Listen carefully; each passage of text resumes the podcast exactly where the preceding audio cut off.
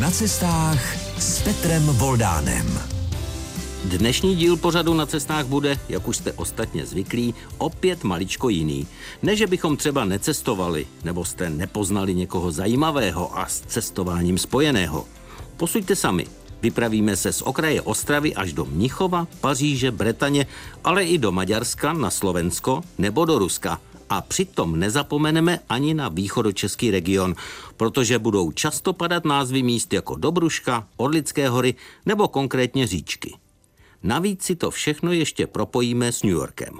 Ale už vás nebudu napínat. Cestovat budeme, obrazně řečeno, po stopách malířky Věry Jíčínské, která měla nebo i stále se všemi uvedenými destinacemi má něco společného.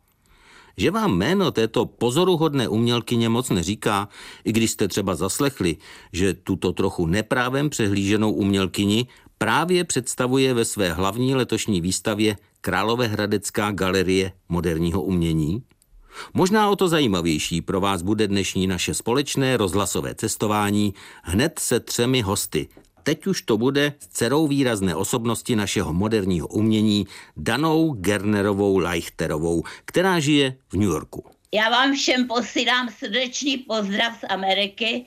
Já se vám chci omluvit ze začátku, že ty vzpomínky, které ráda s vámi budu sdílet, je to 60 let, kdy zemřela, ale chci se omluvit, jestli se někdy zamotám nebo zaškobrtám, protože už žiju v Americe 50 let. Kdy vy jste si uvědomila vlastně nebo začala uvědomovat, že maminka je malířka? No já jsem vyrůstala vlastně v jejím ateliéru a můj dětský pokoj byl dětský pokoj, ale část toho bylo čtvrté patro v Leichterově domě navrženým kotěrou, kde byl navržený taky ateliér pro moje rodiče. Ta maminka trávila většinu času a malovala a brávala se mě tam sebou a dala mě papírky a barvičky a já jsem si malovala ve svém koutku a maminka malovala olejové malby na své straně. Takže pro mě to bylo, jako by maminka nebyla nikdy nic jiného než malířka. Ovšem jsem si neuvědomovala to slovo malířka. Pro mě maminka malovala obrázky. Ale nikdy mě nekoupila omalovánky, vždycky chtěla, abych já sama něco nakreslila a pak si to vybarvovala. Ze zvláštního důvodu, já nevím, jak se jí to podařilo, ale já jsem nikdy nemalovala jinde než na papír, nikdy jsem nemalovala na zdích, nikdy jsem nemalovala na kobercích a taky jsem nikdy nedala žádnou barvu na její obraz, to všechno patřilo jí. Proto pro mě ona byla vždycky asi jenom malířkou. Vy jste teda byla hodné dítě? Vy jste nezlobila maminku malířku, když říkáte, že jste nikdy neměla třeba nutkání něco jí přimalovat na ten obrázek, když jste byla dítě a ona měla ateliér u vás v pokoji?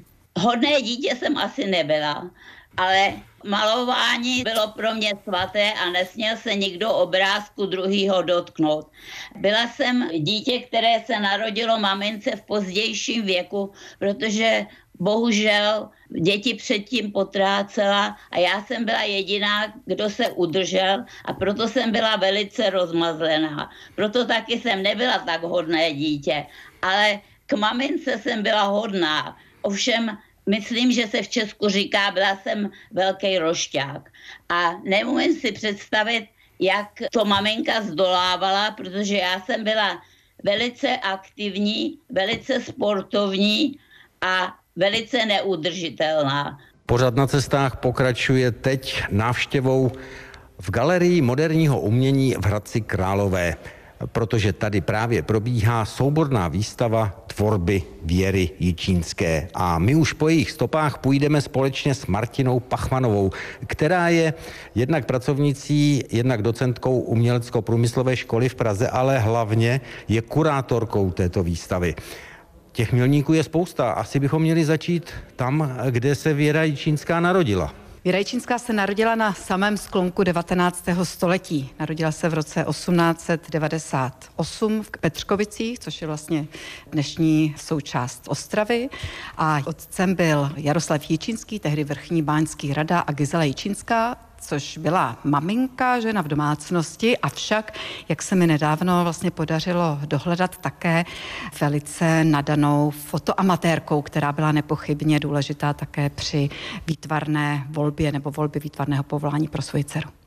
My ale jsme na cestách a já, když jsem se díval, tak Petřkovice, byť jsou dnešní součást Ostravy a vlastně tou věrou jíčínskou by se mohli také trochu proslavovat, tak já jsem s údivem zjistil, že na jejich webových stránkách mají sice dvě zajímavé rodačky, ale věru jíčínskou vůbec nepřipomínají. Není to zvláštní? Já myslím, že to není úplně zvláštní, protože rodina Jičínských se ze severní eh, Moravy odstěhuje velice brzy, v době, kdy věře Jičínské jsou pohé tři roky, takže já si myslím, že to, že jí dneska připomíná především město Dobruška, eh, má svou logiku. Logiku to má, ale my se do Dobrušky dostáváme postupně. My musíme pomalinku se dostávat vlastně přes zastávku u Brna, původně boží požehnání, ale pak se dostáváme už do Prahy. No ještě ne tak úplně. To Brno je velice důležité pro věru čínskou, protože Věra v roce 1909 nastupuje tam na dívčí liceum, které zřizuje ženská vzdělávací jednota Vesna jako naprosto klíčová platforma pro ženské nebo dívčí vzdělávání už od konce 19. století, kde vlastně ke konci studia v roce 1915 si také volí teda budoucí kariéru výtvarné umělkyně. Musíme pořád připomínat eh, posluchačům pořadu na cestách, že se pohybujeme v letech, kdy ženy až tak příliš nemalovaly a hlavně potom se dostaneme i k tomu, jaká témata si mohli vybírat a vybírali právě pro tu svoji tvorbu. Ale pojďme tedy do Prahy, pojďme ke studiím v Praze.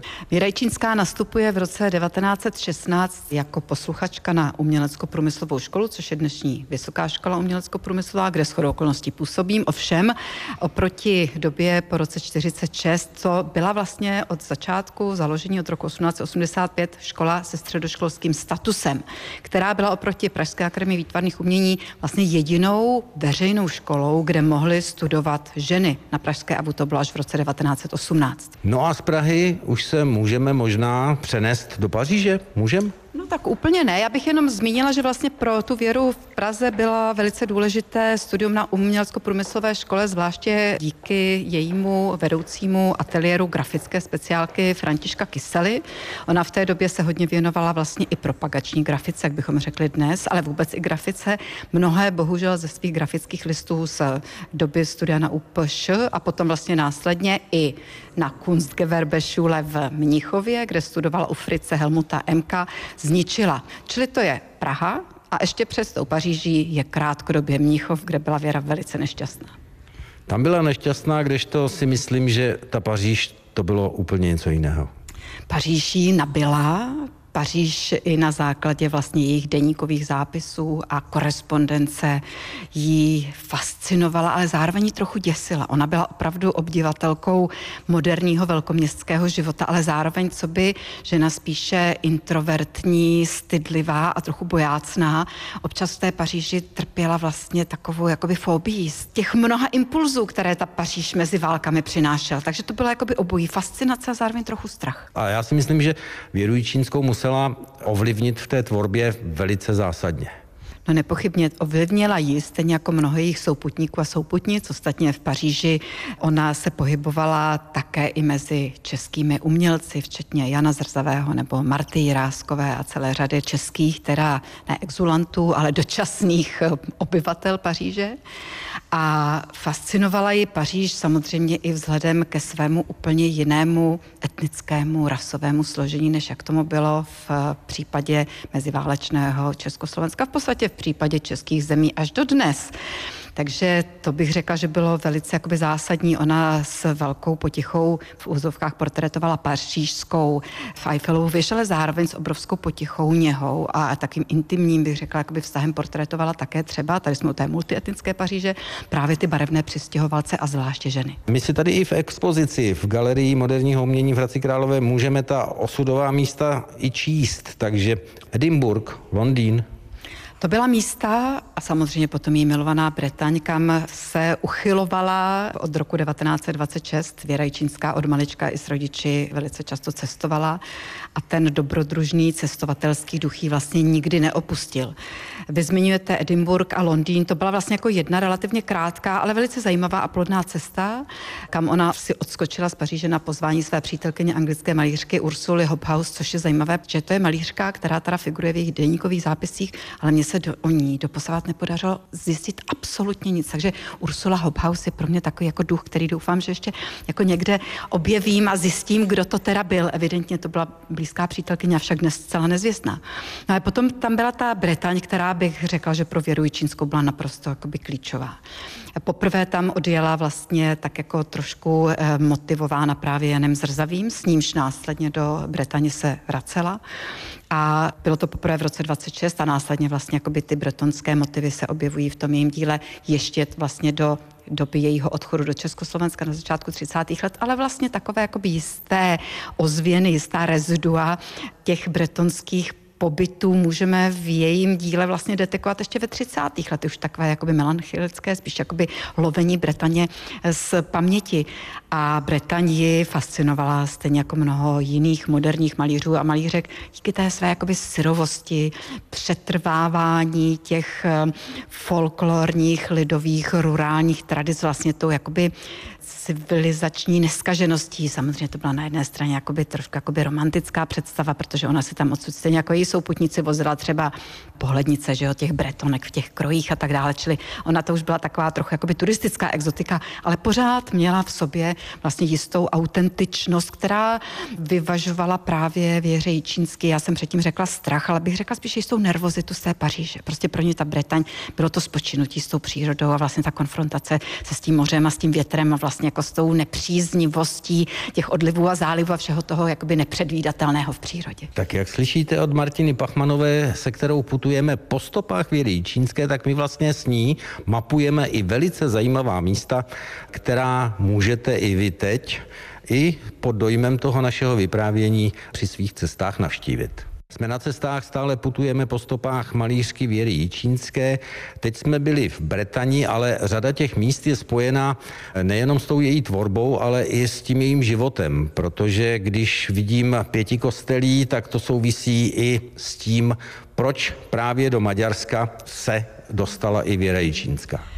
Otec Věry Jičínské byl v roce 1913 povolán do pěti kostelí maďarsky péče v Uhrách, teda tehdejších, a až do roku 1931 tam působil jako ředitel tamnějších dolů, čili on se ve své podstatě opravdu výrazným způsobem podílel na moderní industrializaci Maďarska a ještě vlastně i za doby Rakouska-Uherska. A ona do pěti kostelí pravidelně jezdila i v těch 20. letech, odbíhala si tam z Paříže, odbíhala si tam následně i po návratu vlastně do Prahy po roce 1931. A těch pěti kostelských motivů nebo uherských motivů v té práci není mnoho. Hodně často se objevují vlastně na motivech její fotografií její matky Gizely Líčínské, už jsem to řekla, která byla opravdu vášnivou fotoamatérkou. A konvolut jejíž fotografií, maminky, se zachoval právě v místním pětikostelském muzeu eh, Januse Panonia, což je velice jako zajímavé. Dvě z těch fotografií její maminky Gizely jsou dokonce reprodukovány v knize, která vychází k této výstavě. Ale u věry těch motivů z pěti kostelí tolik nenajdeme, ale najdeme tam motivy z místních cikánských, dneska bychom samozřejmě politicky korektně řekli, romských osad, které ona několikrát navštívila a vytvořila tam vlastně řadu pozoruhodných portrétů, ať už to byly vlastně jako tuškové kresby, anebo vlastně zásadní díla, která následně třeba vystavovala v pařížském salonu a to třeba byla již skvostná cikánská Madonna. Já si myslím, že pokud bychom chtěli cestovat za folklorem a byli bychom tak naladěni, co by cestovatelé, tak bychom si v pořadu na cestách měli v tom případě připomenout i cesty věry čínské na Slovensko.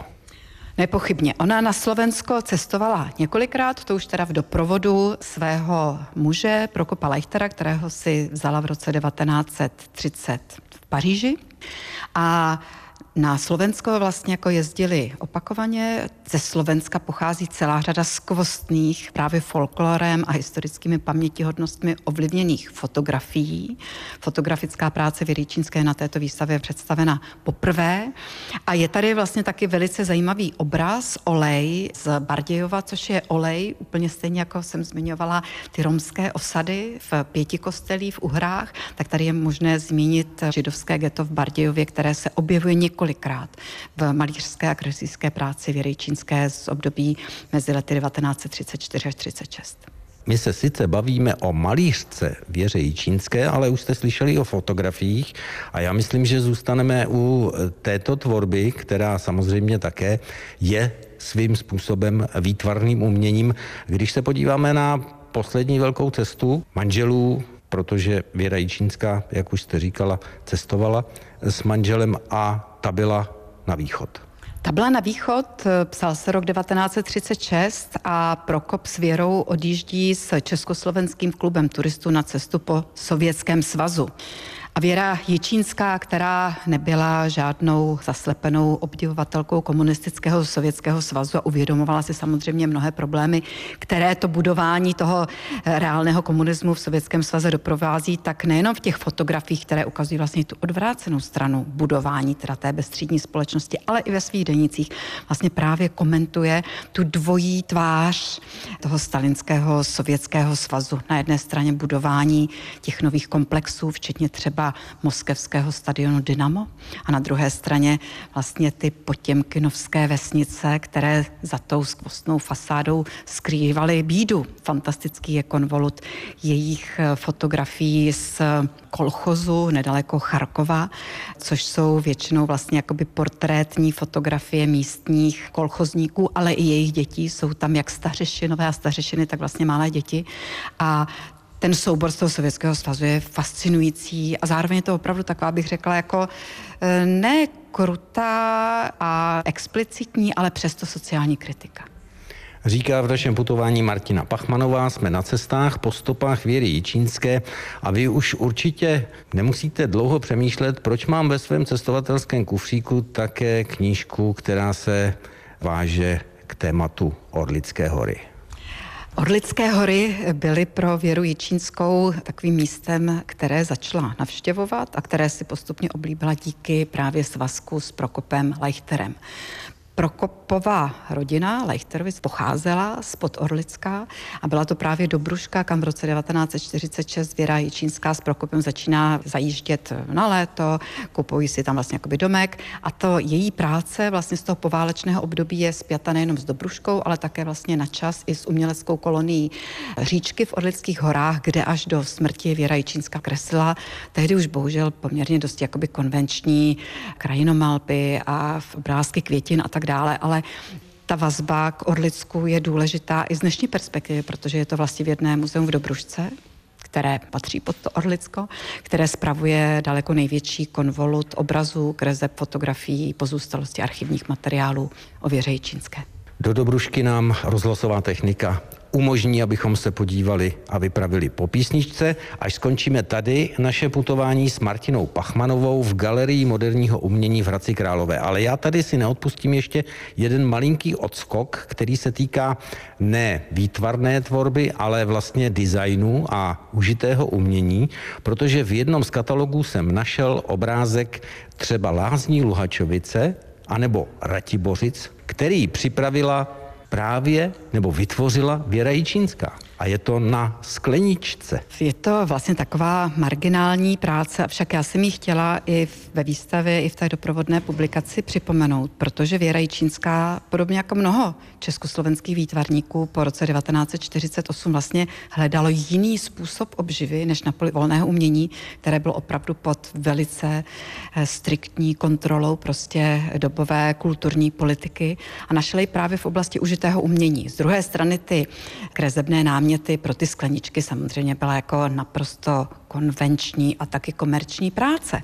Nicméně pro Věru vlastně to byl zdroj obživy a právě vlastně v jednom muzeu v Dobručce se zachovala celá řada jako dalších eh, návrhů pro skleničky, které nebyly realizované. Tady na výstavě v Galerii moderního umění v Hradci Králové máme tu jednu, která je s tím motivem Luhačovic, což je pítko lázeňské, což nebyla práce, kterou by bývala designovala, navrhovala Věra Čínská, šlo skutečně jenom vlastně jako by teda o ty návrhy, ale i to byl způsob, jak doboví umělce a umělkyně vlastně utíkali od toho režimu a jak si také mohli něco přivydělat. A tak se může stát, vážení posluchači, že aniž byste to tušili, můžete mít doma třeba i nějaký předmět a nevíte, že na něm je návrh, který realizovala Věra Jičínská. Tím končí naše další stopa, další zastávka v galerii moderního umění v Hradci Králové s Martinou Pachmanovou. Moc krát děkuju. Děkuji za pozvání. No a jdeme po stopách dál. Přeneseme se do Dobrušky. Jsme na cestách a rozhlasová technika i střih nám umožňuje, abychom se teď přenesli za Věrou Jíčínskou do Dobrušky. Proč do Dobrušky? No to už nám poví vedoucí vlastivědného muzea Dobruška Pavla Žďárková, se kterou jsme se sešli ve zvenčí pěkně opraveném domě tady v Dobrušce. Kde to vlastně jsme teda? Jsme v místě, odkud pocházela rodina Tchána, Věry Čínské, Jana Lechtera a celá jeho rodina, která sem přišla původně z Říček. Do Říček se rodina Lechterova dostala s německou kolonizací Orlických hor a působili tam jako ševci. Potom se jeden z nich přiženil do Dobrušky a tady už ta jejich éra souvisela hodně s funkcí pro eh, město samotné. Jeden z předků byl dlouholetým starostou města Dobrušky a vystřídal ho až známý Josef Archleb, který byl také mecenášem Františka Kupky. To jsme v období 19. století. Věra Jičnická tím, že se provdala za syna Jana Leichtera Prokopa, tak po roce 1930, kdy spolu žili ještě chvíli v Paříži, tak se vrací do Česka a do Brušce tráví letní byt, vždycky e, úsek. Její dcera Dana Leichterová vzpomíná, že to vždycky bylo od května do září, že ještě tady odchodila vždycky jeden měsíc školy, než začaly prázdniny. A potom zase v září tady do školy nastoupila a zbytek školní docházky odchodila v Praze a tady trávili ty letní měsíce, protože v tom Leichterově domě se topilo tuhými palivy a nebylo to tak jednoduché na obývání, byla to prostě chalupa, nebo je to prostě chalupa, takže tady trávili ty spíše ty teplejší měsíce roku. Já otevřu už svůj známý cestovatelský kufřík opět. Svaká závěr a já si pomohu dvěmi publikacemi. Jedna je Věra Jičínská, je to katalog, který pochází z Rychnova nad Kněžnou a tady je zajímavý obrázek, který nás bude zajímat, protože nalistuju, jsme v Dobrušce, takže tady vidíme ten dům, o kterém se bavíme, na jednom obrázku. Je to pastel 40 x 60 cm. To je jeden obrázek. Kolik vy tu máte vůbec těch věcí, já nebudu říkat obrazů, protože toho je určitě víc, které připomínají věru čínskou?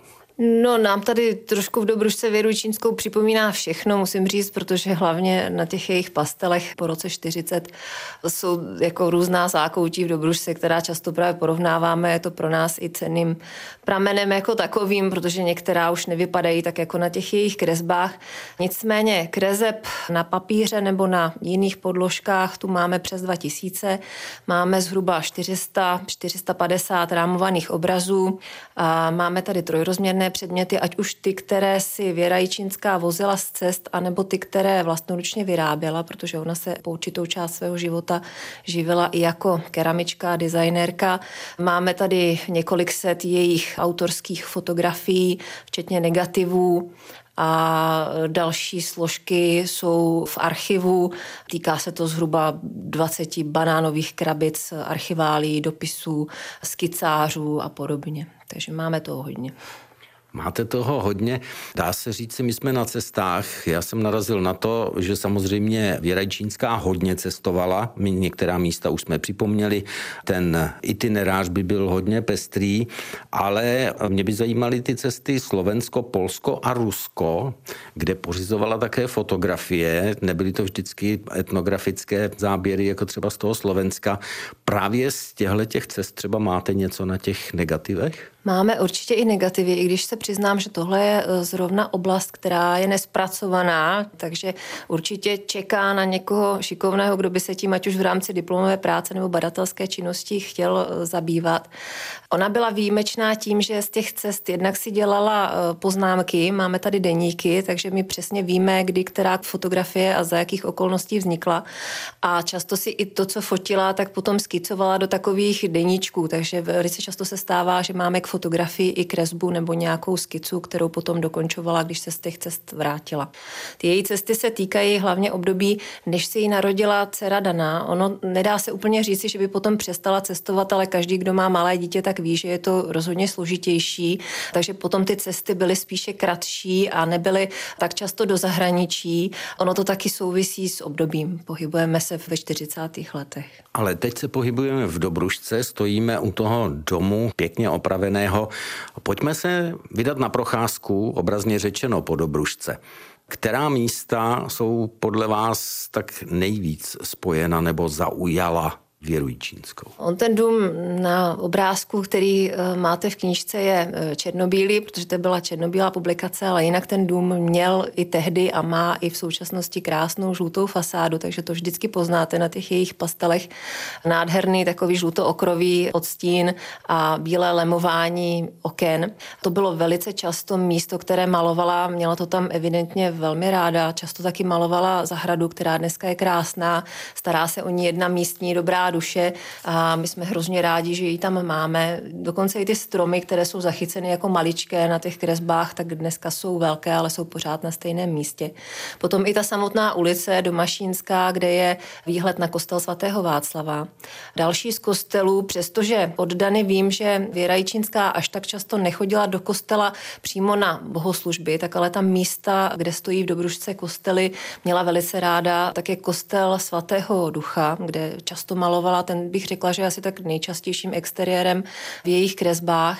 Velmi často malovala i náměstí, tam si myslím, že to hodně souvisí právě s dcerou, kdy se tam chodili procházet, trávili tam čas v cukrárně, v kavárně a Věra sebou vždycky nosila skicáře a malovala prostě kdy to šlo, když se Dana bavila s kamarády nebo páchala nějaké ty lumpárny, jak sama říká, tak Věra mohla malovat. Našla jsem na několika kresbách i například židovský hřbitov do Bružský, který v té době byl volně přístupný, takže tam chodili okolo a procházeli se tam a malovali.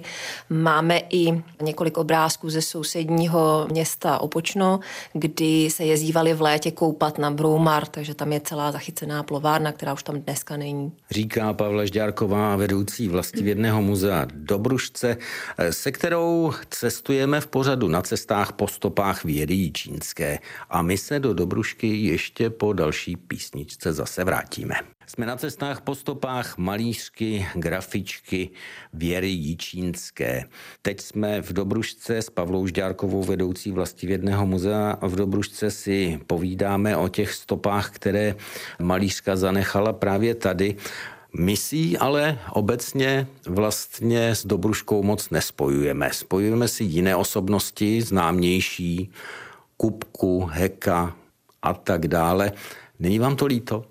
Mně to trošičku líto je. Já se přiznám, že od té doby, co jsem nastoupila do vedení muzea, tak se snažím, aby se Věra Jičínská stala naší i pro zbytek České republiky, protože tady u nás naší je. My máme k těm svým osobnostem velmi jako vřelý vztah a snažíme se propagovat, kde to jde. A myslím si, že ta Věra Jičínská ten přesah má, že skutečně jako je to člověk, který byl světoběžníkem a na svou dobu velice vzdělaná dáma, i tvorbou, i prostě zaměřením svým a tím, jakým způsobem se v tom životě prosadila, takže já si myslím, že jako nám to líto dlouho nebude, že se to změní. Ono už se to postupně mění, o věře čínské se zvyšuje povědomost v české veřejnosti a nejenom v té, která se zajímá o výtvarné umění, k čemuž přispívá i ta souborná výstava v Hradci Králové.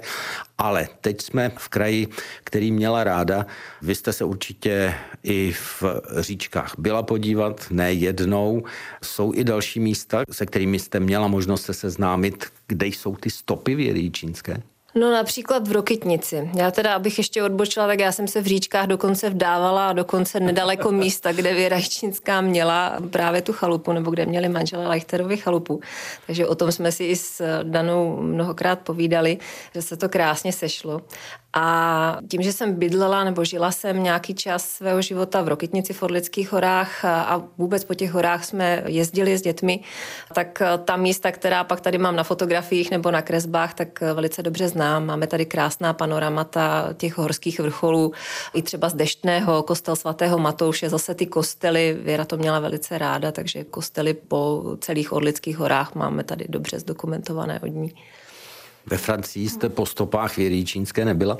Ve Francii jsem teda po stopách věry čínské nebyla, i když ve Francii jsem byla, ale ještě jsem v té době asi netušila, kdo je nebo byla Věra Jičínská. Nicméně, jak jsme se bavili o Františku Kupkovi, tak um, já vždycky hrozně ráda k tomu dodávám, že tyhle dvě osobnosti se nám zajímavým způsobem propojily s Dobruškou, aniž by to tušili, protože František Kupka tím, že vyrostl v Dobrušce a potom působil v Paříži, on tam dostal ve 20.